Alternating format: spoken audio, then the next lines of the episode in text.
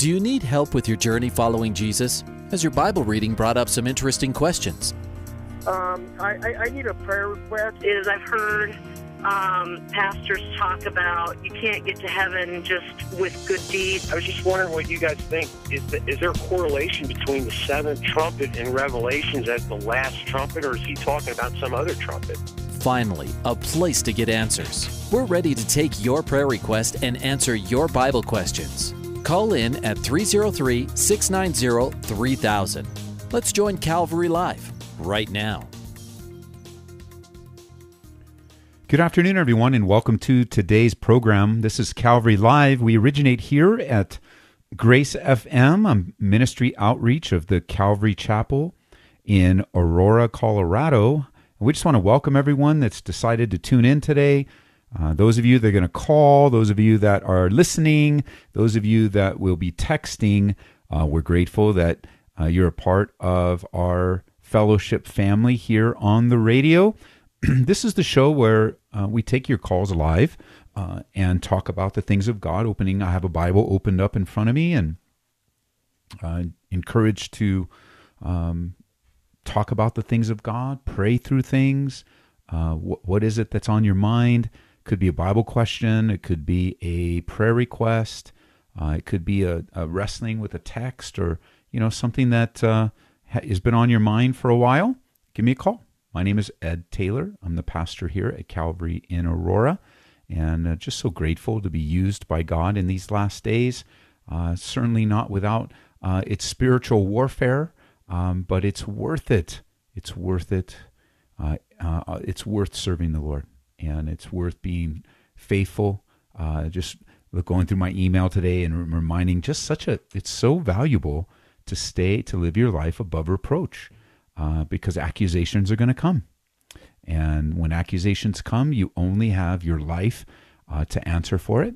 And, and if you choose to live your life above reproach, then it won't stop the accusations, uh, but the facts will speak for themselves. So, one of the things that we adopt here and that I brought with me from my from the Calvary Chapel that I came from in Colorado, excuse me, in Downey, California, is something that we call the well, actually, we don't call it. It was named this by the Billy Graham organization. It's called the Modesto Manifesto.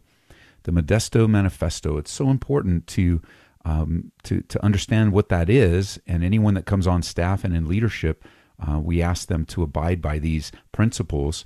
Uh, and Billy Graham and his evangelistic organization developed it in the early days uh, of the ministry because so many evangelists and so many pastors were falling to the wayside because of these particular sins.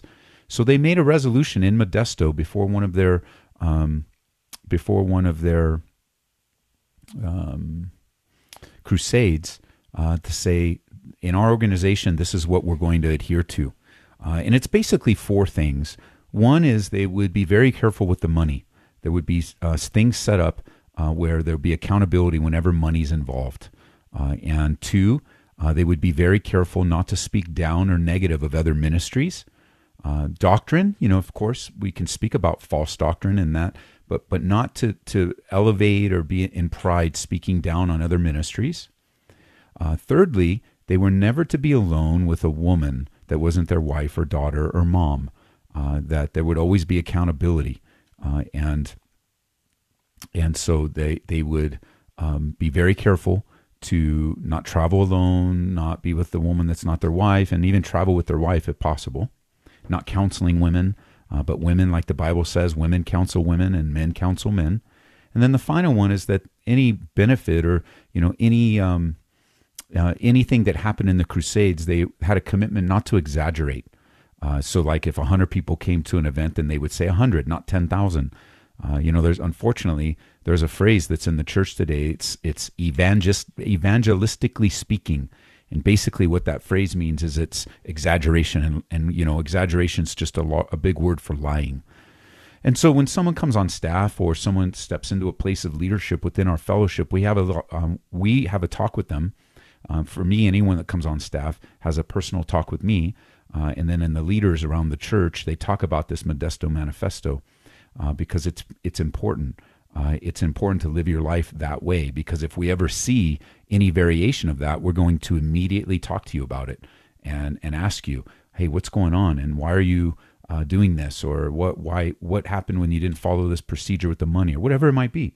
So living above reproach, as it says in 1 Timothy chapter 3, is so valuable and so important and you never know when you're going to need it but you I'll tell you when you're going to need it when the accusations come the false accusations because the enemy is the accuser of the brethren and he accuses day and night uh, the Bible says and he creates in people's minds vain imaginations and empty thoughts and and a life above reproach. Now in the second half of the program uh, I'm going to share with you a, a top 10 list that Rick Warren uses uh, within the Saddleback Church, and the and and he uses it. I actually got it from a website um, that's called Pastors.com, and I'm going to look that up during the break, and I'm going to read to you because we've just recently began. I just been recently began to praying about this list uh, because it's a little bit longer and uh, a little bit more thorough and it's something that they use. Now, of course, principles and laws and rules or whatever you want to call them aren't aren't guards against sin because anybody can sin and they could do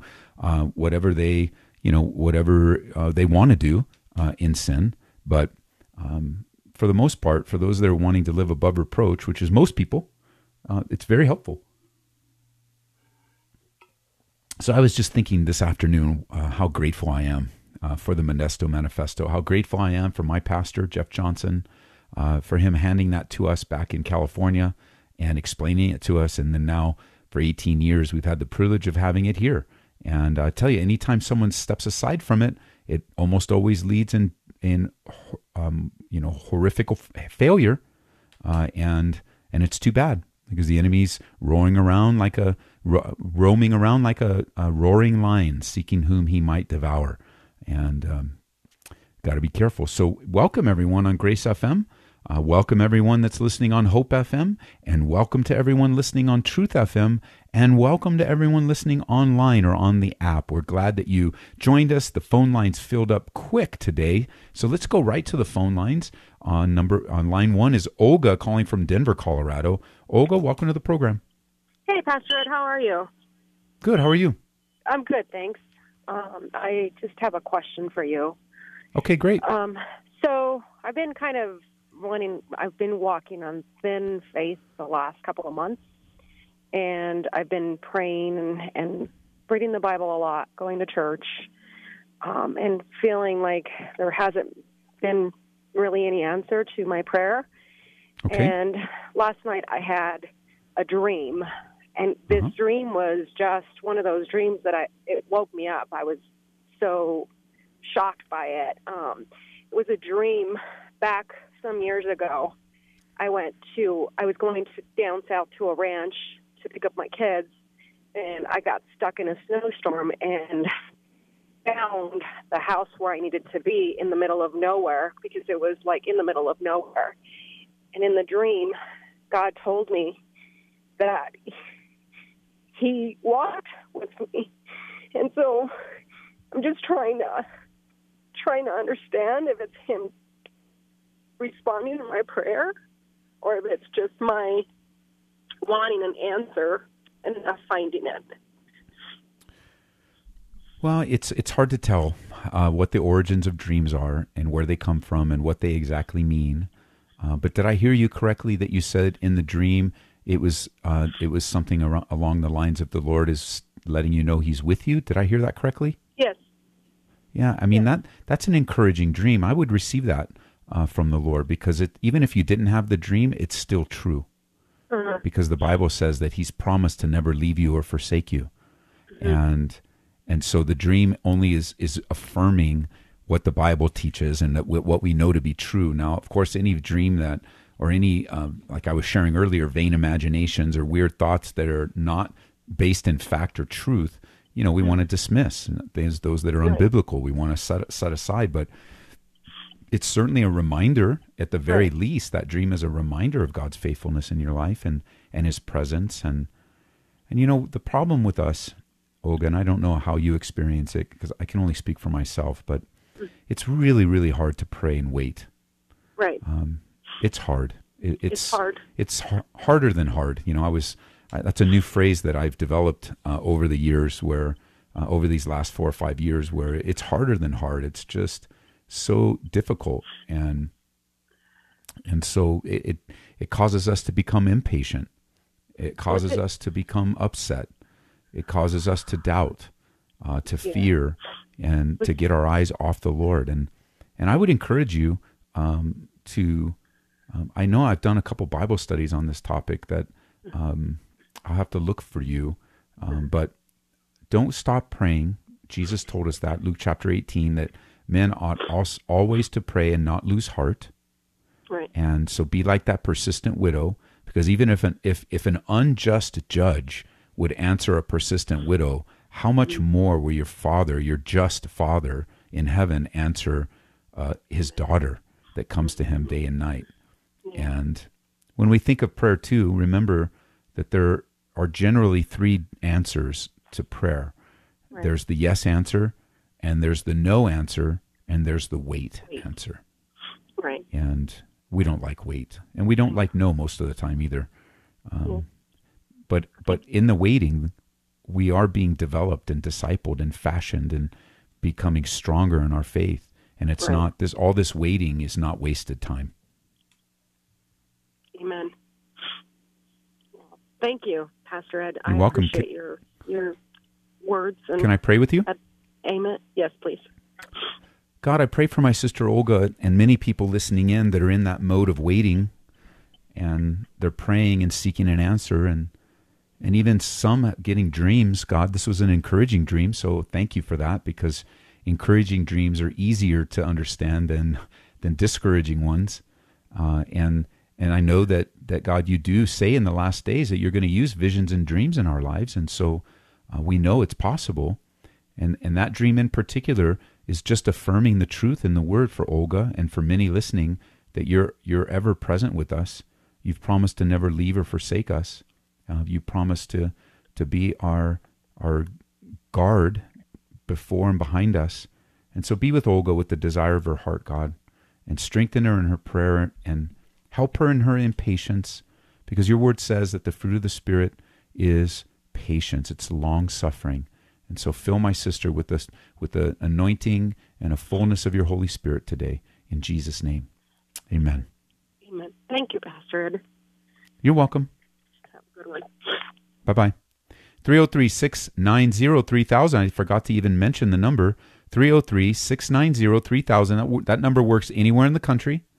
And if you want to text us, text us, uh, go to um, use 720 336 0897. And Olga, uh, my buddy Kevin, who's producing the show today, sent me a couple links of things that I've written on. Uh, and if you email me, I'll send you those links on the topic of waiting on the Lord. Uh, and so thank you, Kevin.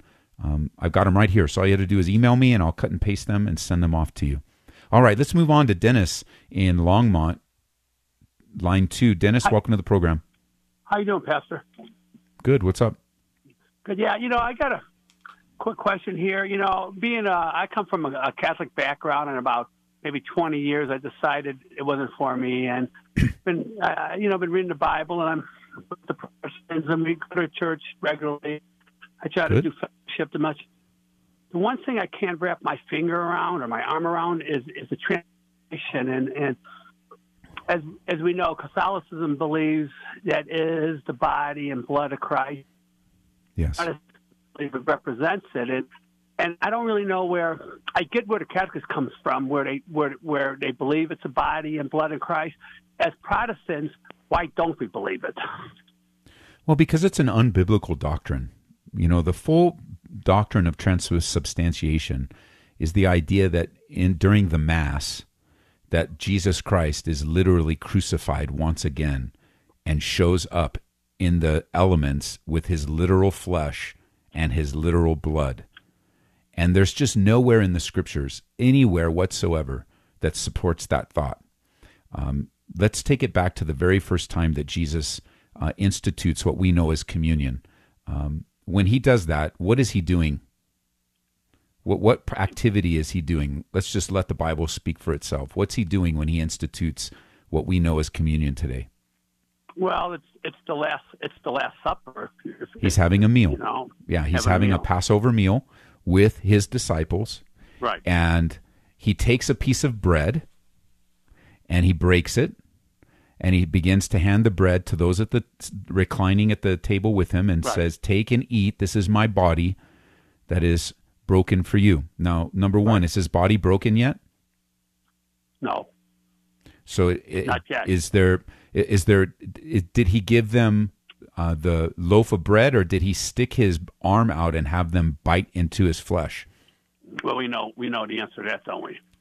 I, yeah, I know. I'm only saying it in its simplicity for the sake of people listening in, because yeah. Of course, it's a loaf if we come to the didn't- he didn't- Bible and let it, it's a loaf but yes, we Sure. do know the answer to that. He didn't do that, and I know it's a little exaggerated. So Right, I appreciate that. So so he hands it around. They do that. Then he takes the cup that's filled with wine, fermented Uh-huh. grape juice. He does the same thing, and he says, "Take and drink. This is my blood that is shed for you."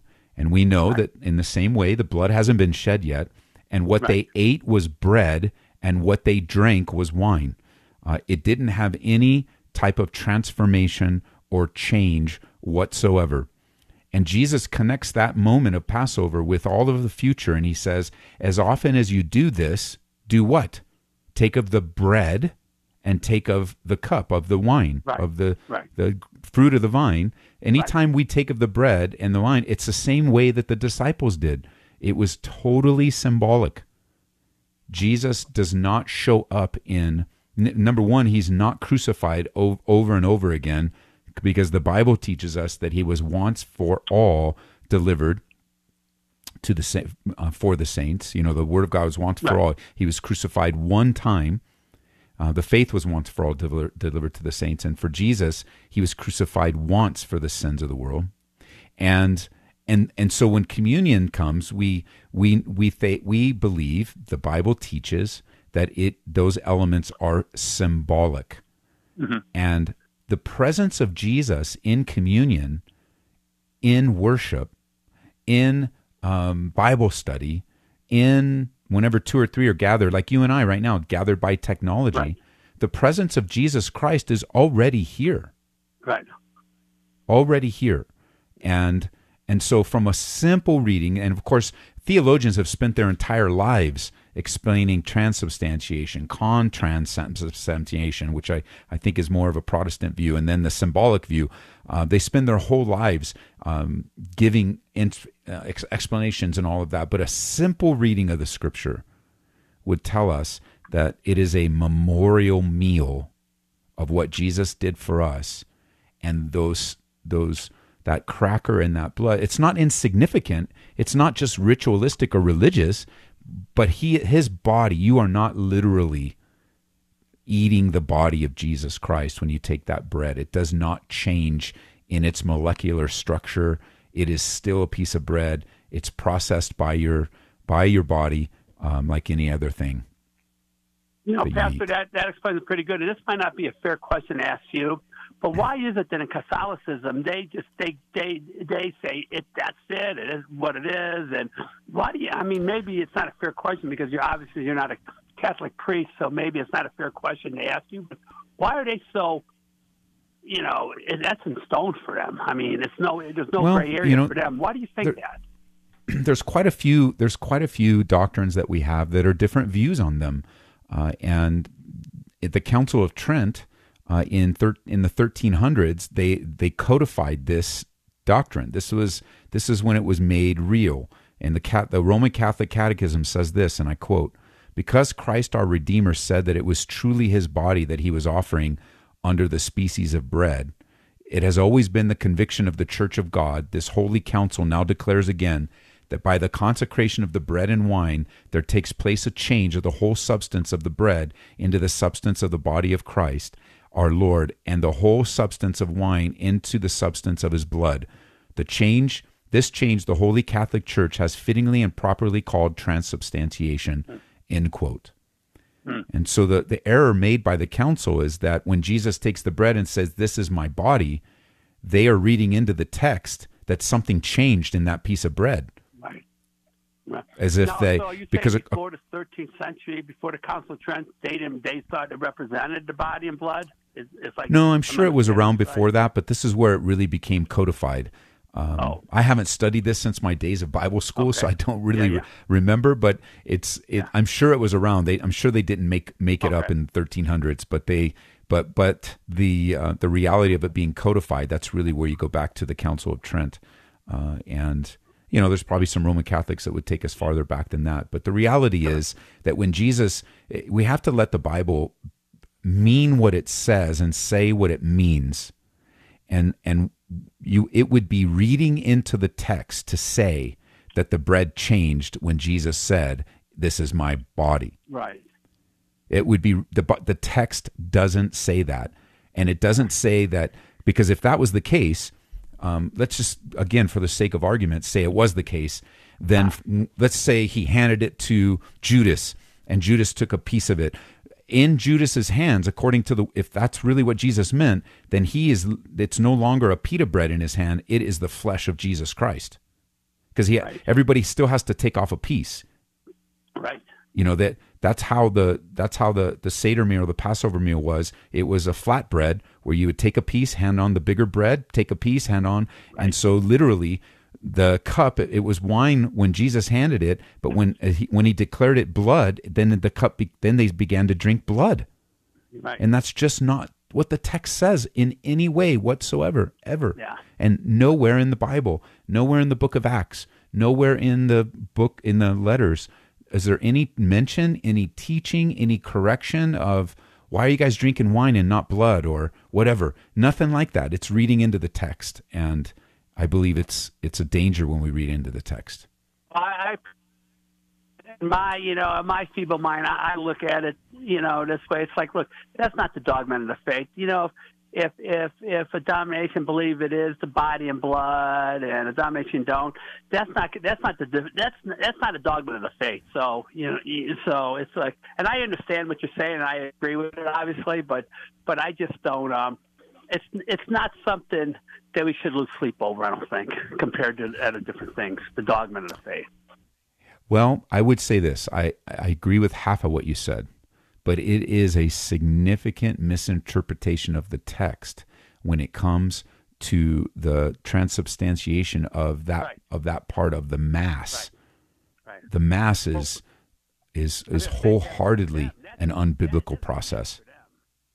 That's, that's where they And say so where there's so much we got to be careful. All right, I think I lost you here, so sorry, I don't hear you anymore. Um, but thanks for calling, Dennis. 303 690 3000 is the number. Uh, Kevin, I don't know what happened. He just faded off. Um, so I'm going to go on to line number three is Roberta. She's calling from Maryland. Roberta, welcome to the program. Hi, thank you for taking my call, Pastor. You're welcome. My uh, question is like, how do you prove that you've forgiven somebody, yet what um, people observe is basically the consequences of the person's actions? Uh, we have a family member who uh, our our daughter has since died, but a family member who had done something to our daughter when she was alive. And we Yes. didn't really find out about this until afterwards, although our other children were aware of it. And whenever we're with family members in general, because uh, it's usually weddings or funerals. Um, we're being attacked, my husband and I, and told that, oh, you guys call yourself Christians. Well, you need to learn to forgive. You need to learn to forgive. And we have forgiven, but we don't let this person be involved in our, our life anymore. And I view And that as a consequence to his actions. I would. I, so I'm going to read into and ask you the question.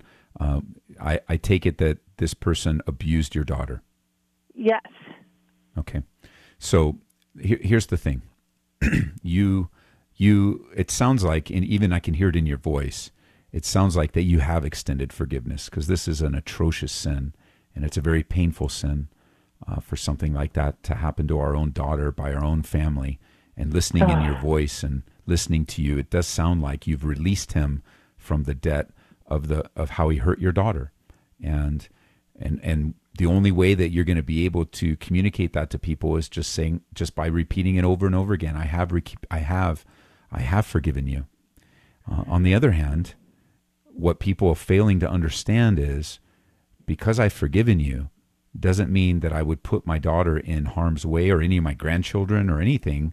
Um, exactly. To a, to a person that's known as an abuser. And I wouldn't let them be alone with him. I wouldn't let them. I, I need to walk in. I need to walk in wisdom to protect the innocent. The innocent gets the first benefit of the doubt, and and by my being a wise parent, watching over my children, doesn't in any way mean I don't forgive you. Uh, and I'm sorry it happened. I wish it never would have happened. But please don't think for a moment that I'm going to let it happen again. Exactly. Um, That's exactly for, our stand. And and even if the person says, "I promise you, it will never happen again," um, you can answer, "I know it will never happen again because I'll never let you alone with my children." Um, you've lost that privilege, um, and you know I don't know to what degree you allow your kids around someone where you can watch them, you know, and and still have a peace and a sense of trying to um, again this is a much larger question that radio is not going to really cover but if i was sitting down with you in my office i would i would look for areas where maybe we could um, you know you would allow them to, to look him in the eye and say hi uh, uncle so and so or shake their hand you know or you know something that would affirm that yes we've forgiven you and the line that we've drawn is that we're not going to allow you to be alone or something you know just kind of walking in forgiveness in the sense of I'll give a little bit, but I'm not going to feel guilty that this is where I've drawn the line. And, right. and so it, up into the line, you know, you may be able, maybe God is softening your heart to where, yes, they can sit at the same table with Him. Or, yes, uh, they can talk to Him when you're sitting next to them. Or something where you know you're watching them and uh, there could be no grooming or anything like that, even if He'll never do it again. Um, well, see, right now, our our children, because this happened when she was young. Uh, well, I'll tell you what. I, we're coming up right on that. We got one minute left, so let me pray for okay. you.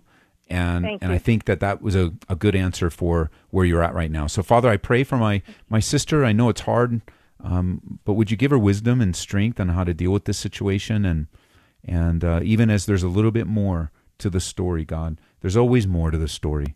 And I know Roberta, her heart breaks, and it's and she's crushed. And she's also, you know, a little firm, God. And I thank you for that firmness to protect her children, her grandchildren, uh, and and those that are in their life. And so, would you put peace in this family, God? Um, would you would you soften hard hearts in Jesus' name? Amen. Amen. Thank you so much. Thanks, Roberta. Bye bye. Bye bye. Hey, we're coming up on the end of today's uh, first half of the program. Uh, we've got an open line 303 690 3000. Um, Caesar, you'll be next, and then Mike, um, you're next, and then we'll be uh, see what the Lord has for us in the second half. I'm going to be looking up that article. Remember, we talked about the Modesto Manifesto and how important it is to live above reproach because, man, accusations come. I'm telling you, the enemy's fast at work. He's known as the accuser of the brethren who accuses them day and night. And we don't want to be a part of that nonsense. We want to walk in light, not in the shadows and uh, it's a good thing. So, Modesto Manifesto, we talked about. We'll be right back.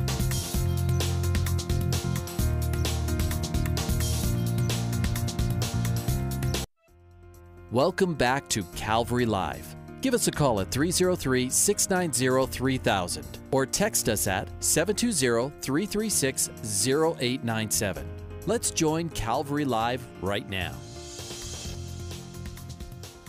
Welcome back to today's program. This is the second half, and I got a little carried away. I forgot to look up that. Um, I forgot to look up. Kevin, could you look up on pastors.com? I think it's the 10 Commandments for Leaders um, for me. Thanks. 303 690 3000. Sorry, guys. I was I got distracted with a, with a thought uh, during the break, and then boom, the music's on. 303 690 3000. My name is Ed Taylor. Uh, and I'm grateful and what a privilege it is to serve you, not only as a pastor of Calvary Chapel, but here on Calvary Live. And and I want to speak to those of you on Grace FM, listening on Grace FM. I just want to thank you guys uh, for your regular financial support. You know, it's a ministry of our church. It's not a corporation. Uh, it's not, um, you know, we're not a corporation. It's a non-commercial radio station that's dedicated to building up the body of Christ with worship and the Word, and and so we are. Um, uh, we're always in need of support. If you'd like to support us, uh, just go to gracefm.com, and uh, we would love to to have you being a part of of our support team. Uh, and um, just even if you want to do it regularly, it would be it would be so encouraging to us because there are hard costs with radio stations, and that's true for you guys listening on Hope FM, and it's true for you guys listening on Truth FM. There's always hard costs to radio, and um, all of our radio stations are not commercial for profit; they're nonprofit. They're parts of our church. Um, it, it is literally a ministry of Calvary Aurora, and uh, so. Uh, go to Grace FM. If you're listening on Grace FM, go to gracefm.com and you will be taken to the donation page of Calvary Aurora. And uh, just, it, it would be awesome if you took care of that for us. 303 690 3000. Uh, Cassandra has sent me the link, but it didn't come up properly. Uh, so Cassandra, there it is, Ten Commandments. So let me. So we were talking uh, in we were talking earlier in the first half of the program um, as I was going through my email today. Just um, the topic of a- accusations and false accusations uh, has come up, and I was reminding everyone. And I don't know if your church does this, but when I came from Calvary Chapel in Downey, uh, I brought with me something known as the Modesto Manifesto, which is a series of principles that the Billy Graham organization used to um, to help keep their pastors and leaders um, above reproach. Uh, and, you know, f- for example, in my life, I, I don't handle the finances of the church. Uh, in my life, I don't travel alone. Uh, in my life, I'm, I do not counsel women. Um, I'm not alone with a woman. Uh, if I am, I'm in a place where it's public, uh, you know, like in the sanctuary or uh, in a place in our building where we have cameras all over the place. And because women should counsel women and men should counsel men. And and uh, and so I, I, wanted to let you know that um, uh, we Modesto Manifesto and now the second half um, these are 10 commandments to help church staff maintain moral integrity. And let me just read it to you because it's short. Uh, and if you don't get a chance to get it just uh, send it to me. I mean email me and I'll send you the link so here's what it says no matter how many times I hear it it still shocks me a pastor announces his resignation because of adultery Often it's with someone within his church, sometimes even someone actively involved in ministry, such as a choir member or Sunday school teacher. It's such an incredible waste of God's resources that it not only grieves me, it angers me. I have not told my staff that if any of them even flirt with temptation, uh, I have told my staff that if any of them even flirt with temptation, I will come after them with a baseball bat. And I told them to do the same with me. As Christian leaders, we need to be above reproach. Paul wrote, Don't be so naive and self confident. You're not exempt. You could fall flat on your face as easily as anyone else. Forget about self confidence, it's useless. Cultivate God confidence. And that's a paraphrase of 1 Corinthians chapter 10 verse 12. That's why I established these saddleback staff standards for maintaining moral integrity. Number 1, thou shalt not go to lunch alone with someone of the opposite sex. Number two, thou shalt not have the opposite sex pick you up or drive you places when it's just the two of you. Number three, thou shalt not kiss any attendee of the opposite sex or show affection that could be questioned. Number four, thou shalt not visit the opposite sex alone at home. Number five, thou shalt not counsel the opposite sex alone in the office, and thou shalt not counsel the opposite sex more than once without the person's mate. Refer them. Number six, Thou shalt not discuss detailed sexual problems with the opposite sex in counseling. Refer them. Number seven, thou shalt not discuss your marriage problems with an attendee of the opposite sex. Number eight, thou shalt be careful in answering emails, instant messages, chat rooms, cards, or letters from the opposite sex. Number nine, thou shalt make your secretary your protective ally. And number 10, thou shalt not pray, thou shalt pray for the integrity of your other staff members. And the first three do not apply, he says, to unmarried staff. And I would even add, I mean, we could add out that if you see something, say something. and that's something you know that's a new phrase with the heightened issues of terrorism stuff. But that that that's just godly love. That's just love. You confront someone if you see something or you think you see something, so that you can resolve it in your heart and your mind and move on. Uh, and so, if you want a copy of this, email me. Um, it's Rick Warren's Ten Commandments to help church staff maintain moral integrity, and the other one is the Modesto Manifesto by the Billy Graham Organization. Um, good stuff because we want to live above reproach. Because I'll tell you, accusations come; they're gonna come. They they do. The enemy's the um, he is the accuser of the brethren. The accuser of the brethren.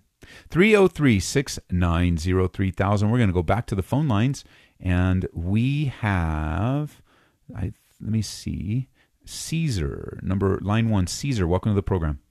Hi, Pastor. Thanks for taking my call. Thanks for waiting. Pastor, can you? Uh, my my friend has uh, was told he has cancer. He has uh, water in his lungs. He's in the hospital yes. right now. And could you pray for him for me? Let's do that. Do you want to mention his name? Uh, his name is Jim Notary. Okay, God, we pray for Jim today. Um, just the difficulty of this disease. Um, it's such a destructive disease, God, but you are Jehovah Rapha, the God who heals. And so we pray that you would touch his body, God, that you would relieve some of the pain, that you would help the doctors with this fluid that's building up in his in his lungs. And I, I pray the same for Judy, um, our own Judy, who has fluid building up in her lungs as well. And and I pray God that you would remove um, the sickness and and heal and strengthen. And we pray that according to your will, not our will. And we trust you with Jim, even though we love him and, and care for him. And Caesar's his good friend, Lord. I pray that Jim would know that you're with him and that you are alongside of him and that he would be encouraged. And we can't, it would be so glorious and so wonderful. Uh, even as we heard recently with our, um, with, with our, our friend that was um, healed of pancreatic cancer. Unbelievable. Um, we're just so grateful that you can do that. Eh, you can do that, Lord, and you still do do that. And so we just pray right now that um, you would be with Jim, and we're thankful for the healing of Bill, and we look forward to hearing more in Jesus' name. Amen. In Jesus' name. Thank you. You're welcome. God bless. God bless you. you. Thanks, Caesar. 303 690 3000 is the number. And it's true. Um, we've been praying for Bill. He's he's the father of, of, of, one, of one of our staff members. And um, we urgently and and diligently prayed for this brother. And, he just recently got all his scans back, and and and it the cancer's gone. Unbelievable. We're so grateful. 303 690 3000. We're going to move on to Erie, Colorado. Line two is Mike. Mike, welcome to the program. Uh, hi, Pastor Ed. How are you? Good. How are you? Good. Um, so I don't know if you remember, but yesterday's show at the very end, you were discussing blasphemy, and uh, I had called and I didn't get a chance to ask my question regarding the same topic. So I was okay. hoping to ask it now. I remember. Um, okay. And yeah, so um, and, and it sounded like your your your position with the way you were explaining it was that blasphemy was the ultimate rejection of the Holy Spirit calling someone to Christ. Um, and and that prompted me to call because I had I have been thinking about this lately, and um, and I was reading in Mark where uh, where it, it's it's it, the, the context is I think it's Mark chapter three. You know, some Pharisees come to Jesus and they say, "Well, you're casting out demons by the power of Satan. Um, yes. You're actually demon possessed." And yes. Jesus uh, rebukes them and says, "No, you know, a house divided against itself cannot stand." Um, and then he goes on to say, I tell you that all forms, many forms of sin and blasphemy will be forgiven, but any one who blasphemes the Holy Spirit will not be forgiven. And then, and yes. then my version, the New Living Translation, says after that, it says, he said this to them because they said he was possessed by a demon. And, and yes. just the way that I read that, it sounds to me like he, what he's saying blasphemy is, or the unforgivable sin is accusing or giving credit to Satan where uh, where it's actually the work of the Holy Spirit, or saying that saying that the Holy Spirit is actually uh, the power of Satan and not the power of God. Am I just reading that incorrectly, or is that no? That's just the way. No, you're not yet. I, the yeah. con yeah, and that's a, that's a, it's good that you pick up the context because as we as we let that scenario um, play out, you're you you have to distill it to its very essence because the it's got to be that place where there's just no way that that sin a sin can ever be forgiven and Mhm. i would i would put it this way i would put it attributing the work of god to Mhm. the devil and and Mhm. how do you re, how do you attribute the work of god to the devil but by rejecting the word of god and rejecting god's move in your life like i mentioned yesterday the conviction of the Mhm. holy spirit that, that was the whole life of the pharisees that died in their sin uh, they Mhm. lived their lives rejecting and attributing the work of jesus to the devil and Mhm. and Jesus was saying it's not that's not possible. He, he he's explaining that particular scenario to them. But when I, mm-hmm. I I think when you distill, I don't think the sin is saying because we don't we don't get to see Jesus face to face. We're not going to minister. He's not going to show up in Aurora, and I'm going to mm-hmm. see him at a park. So we have to mm-hmm. distill what's the essence of that sin. And I think you hit it on the head. You just hit it on the head on the positive side. I would I would take it to the negative side and say the only sin that can't be forgiven is the rejection of the conviction of the rejection of the work of the Holy Spirit in your life. Okay. And it's and it's not the work of the Holy Spirit where he wants to do something in a believer, but rather you live your entire life attributing mocking God, um, making fun of God, saying there is no God. You know, all of those are are a part of the unbelieving, hard-hearted person that dies in their sins. Yeah. The problem is I've done that before when I was when I was when I was uh, outside of of when I was away apart from God. Um, I got I got saved at uh, around the age of twelve, and then fell into fell away um, and and got into a, got into some trouble as a, as a as a youth, and then it's only later in my life that I've come back to God. But I remember, you know, I used to I used to you know claim that you know that there was no God and that Jesus was dumb and and I would I would laugh at you know there'd be memes online you know my, making a mockery of of Jesus and and I would I've laughed at those before and I've and and I'm sort of worried that um that maybe maybe I've I've been guilty of that you know I've I've come back to the Lord and and and, and I pray and I and I've I've been reading this book by John Eldredge about how to hear God's voice and and I don't feel like I hear it and I start getting paranoid. You know, I start I try to I don't know if you've read this book, but you know, he's he talks about taking really small steps, like nothing too emotional. You know, God, should I go to Kroger or should I go to Safeway for my groceries? And and listen for that. And I've tried these exercises and I and I just feel like I don't hear anything and I feel like I maybe it's because of something I did, you know, to the Lord back back then when I when I had fallen away. Um and and I just Well- I'm really fearful of that. Well, I can I can assure you that a couple things from talking with you that one you you haven't committed the blasphemy of the Holy Spirit, um, and the reason I believe that is that your heart is soft toward God. You've come to Him in humble repentance. You've responded to Him, and of course you said dumb things. All of us have said dumb things. I, I, I Paul, when he describes his life uh, in the past, he was a he was a mocker. Uh, and you know when he looks at his life, he committed some atrocious sins that he's ashamed of. Peter as well. I mean, we we look at our mm-hmm. lives and we're grateful. the The good news is is that you didn't die in that condition. Um, mm-hmm. I'm I'm I would be mm-hmm. very concerned for people that die in that condition because um, it, it is a very dangerous one. I don't know the souls of men. I don't know if people are saved. I can only look at their lives and see the evidence. And so, I, number one, I have assurance of that in your life. Number 2 the idea of hearing the voice of God is something to be cultivated. It's something to receive. It's something that I, I don't know about John Eldredge. I haven't read that book, um, but the, the the way that I would encourage. I, I haven't written a book on that topic, but if I was to write a book, I would say that the, the way to hear the voice of God is to go to His Word, and the idea of of going to King Soopers or uh, you know going to Kroger or going to Safeway. The, the the reality is is that if I'm walking in the Spirit, either store is going to put me where God wants me, and I don't have to be all freaked out of which store should I go to. Uh, like this week, I, I had this. I'll give you an example. This week, this week I I woke up. I had a long day, but I had a couple hours uh, in the early early morning, and two people came to mind that I was going to call and try to connect with, uh, and and and so I'm like, Lord, I don't I I, I don't know who you want me to meet with, and they're both very Mm-hmm. important meetings, and and uh, and so I just sat down and I shot up a little prayer.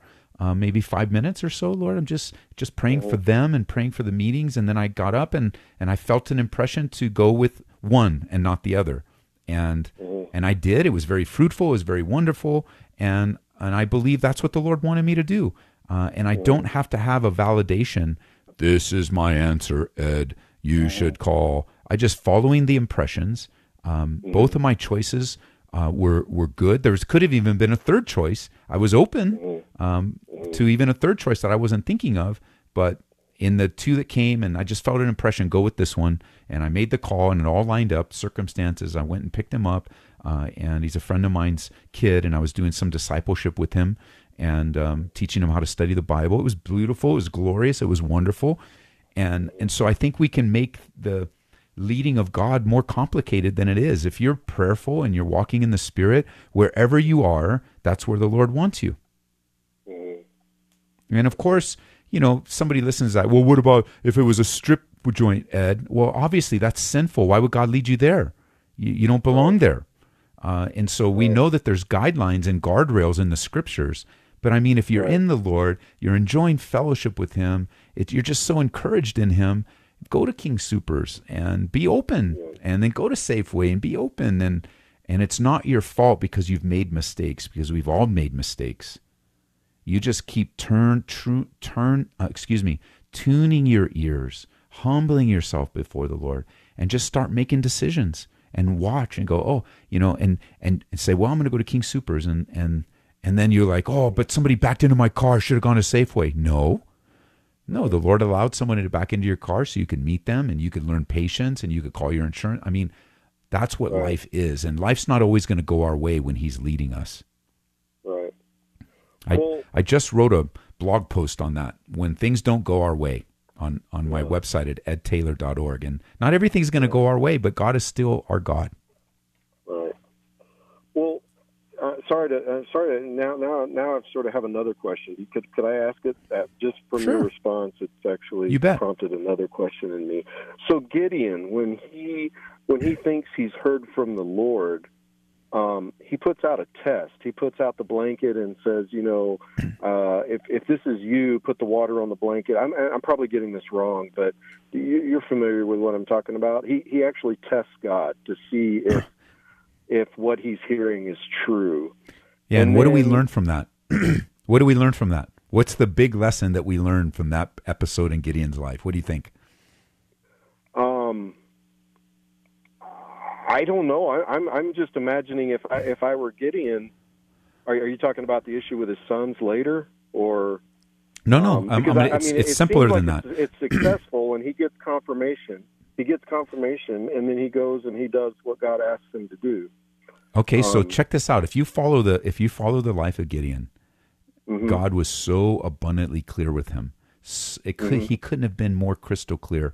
And Gideon still puts out the fleece, and then he still puts out another fleece. You know what? It, what I learned Mhm. in that is that God is Mhm. very patient with us and gracious to Mhm. us.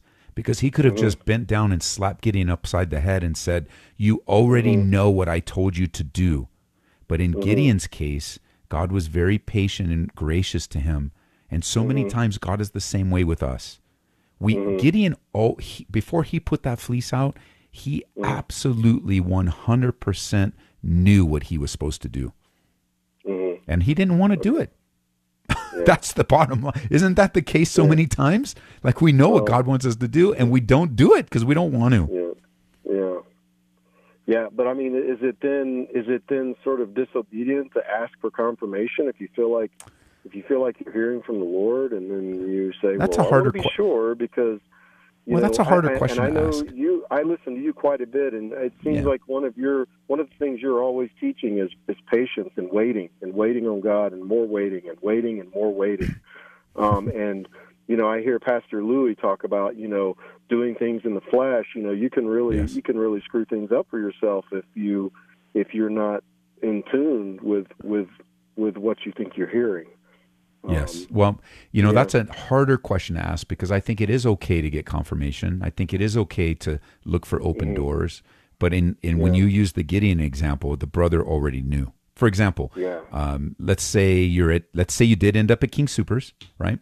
Mm-hmm. Uh, and somebody did back into your car, and now you got to go and get the insurance, but you got to go in and get the milk. So you go in and get the milk, and the person there at the checkout stand, Joe, is there, and you're in your mind, you got this impression: share the gospel with Joe, ask him how he's doing, and then you say, "Well, Lord, should I ask him? Should I ask him how he's doing? Should I?" Like you already know, bro. Why are you getting confirmation? Like you already know that's good Right. to do. The Bible says to do it, uh, and so it depends on the circumstance. But you know, like when we moved here to Colorado, we waited for confirmation. We waited for open doors, and so it really just depends on the situation. And but when we knew we were supposed to go, the only thing we could do is get on the plane and go, and that's what we did. Yeah. Yeah.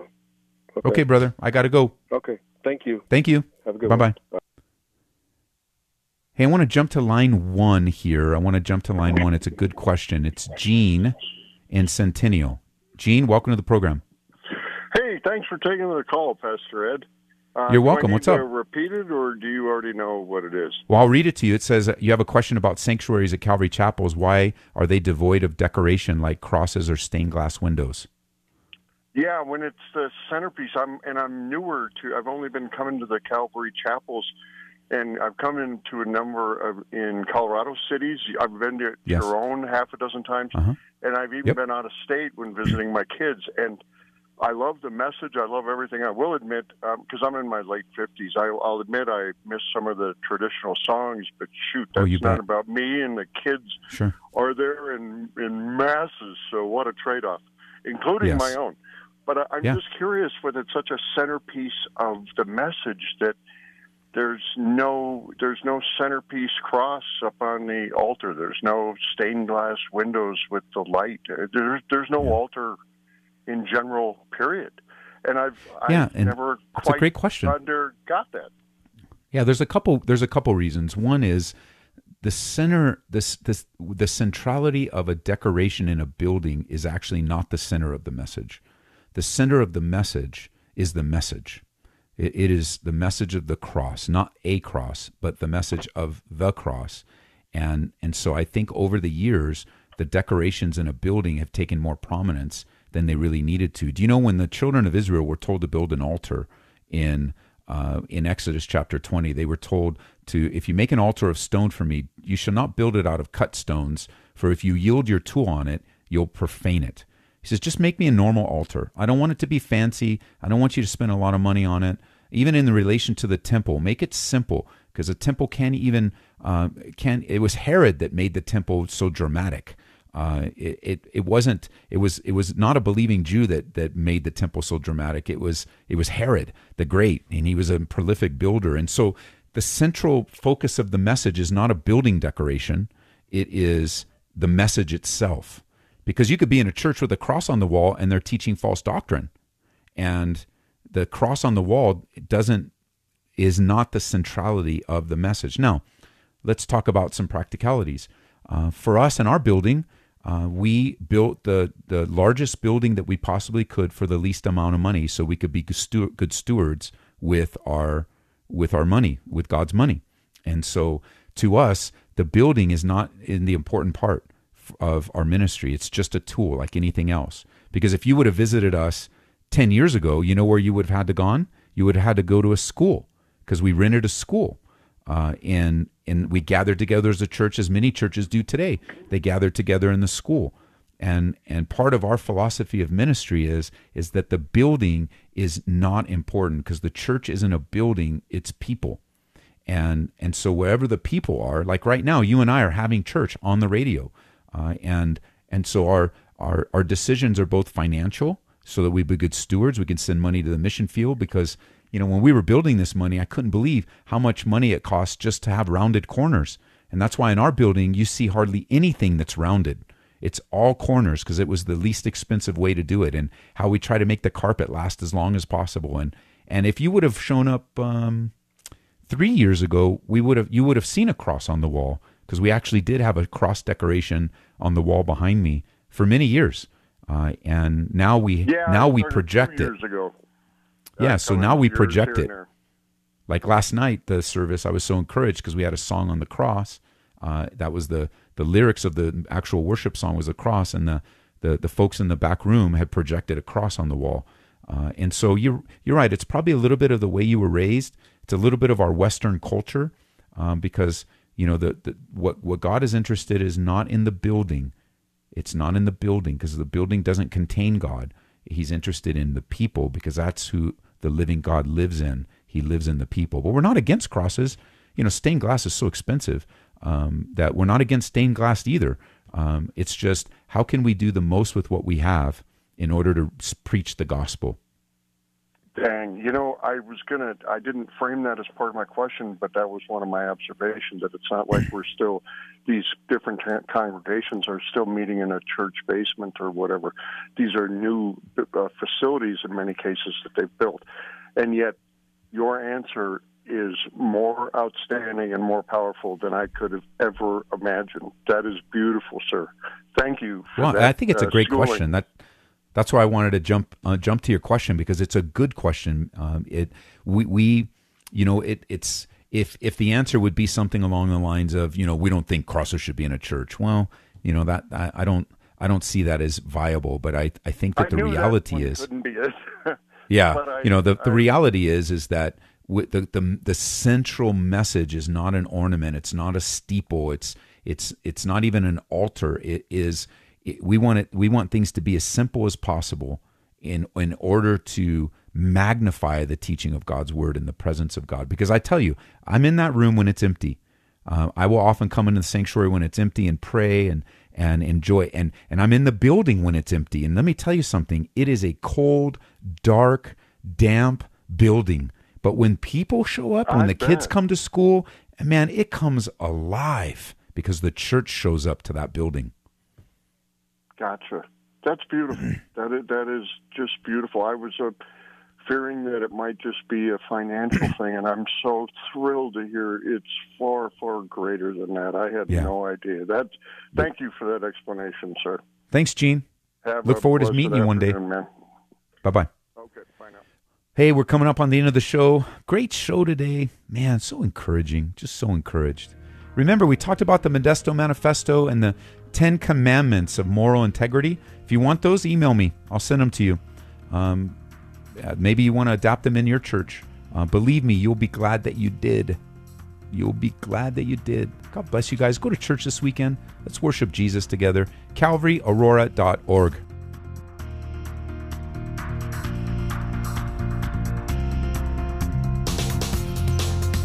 You've been listening to Calvary Live. Tune in next time for prayer God's Word.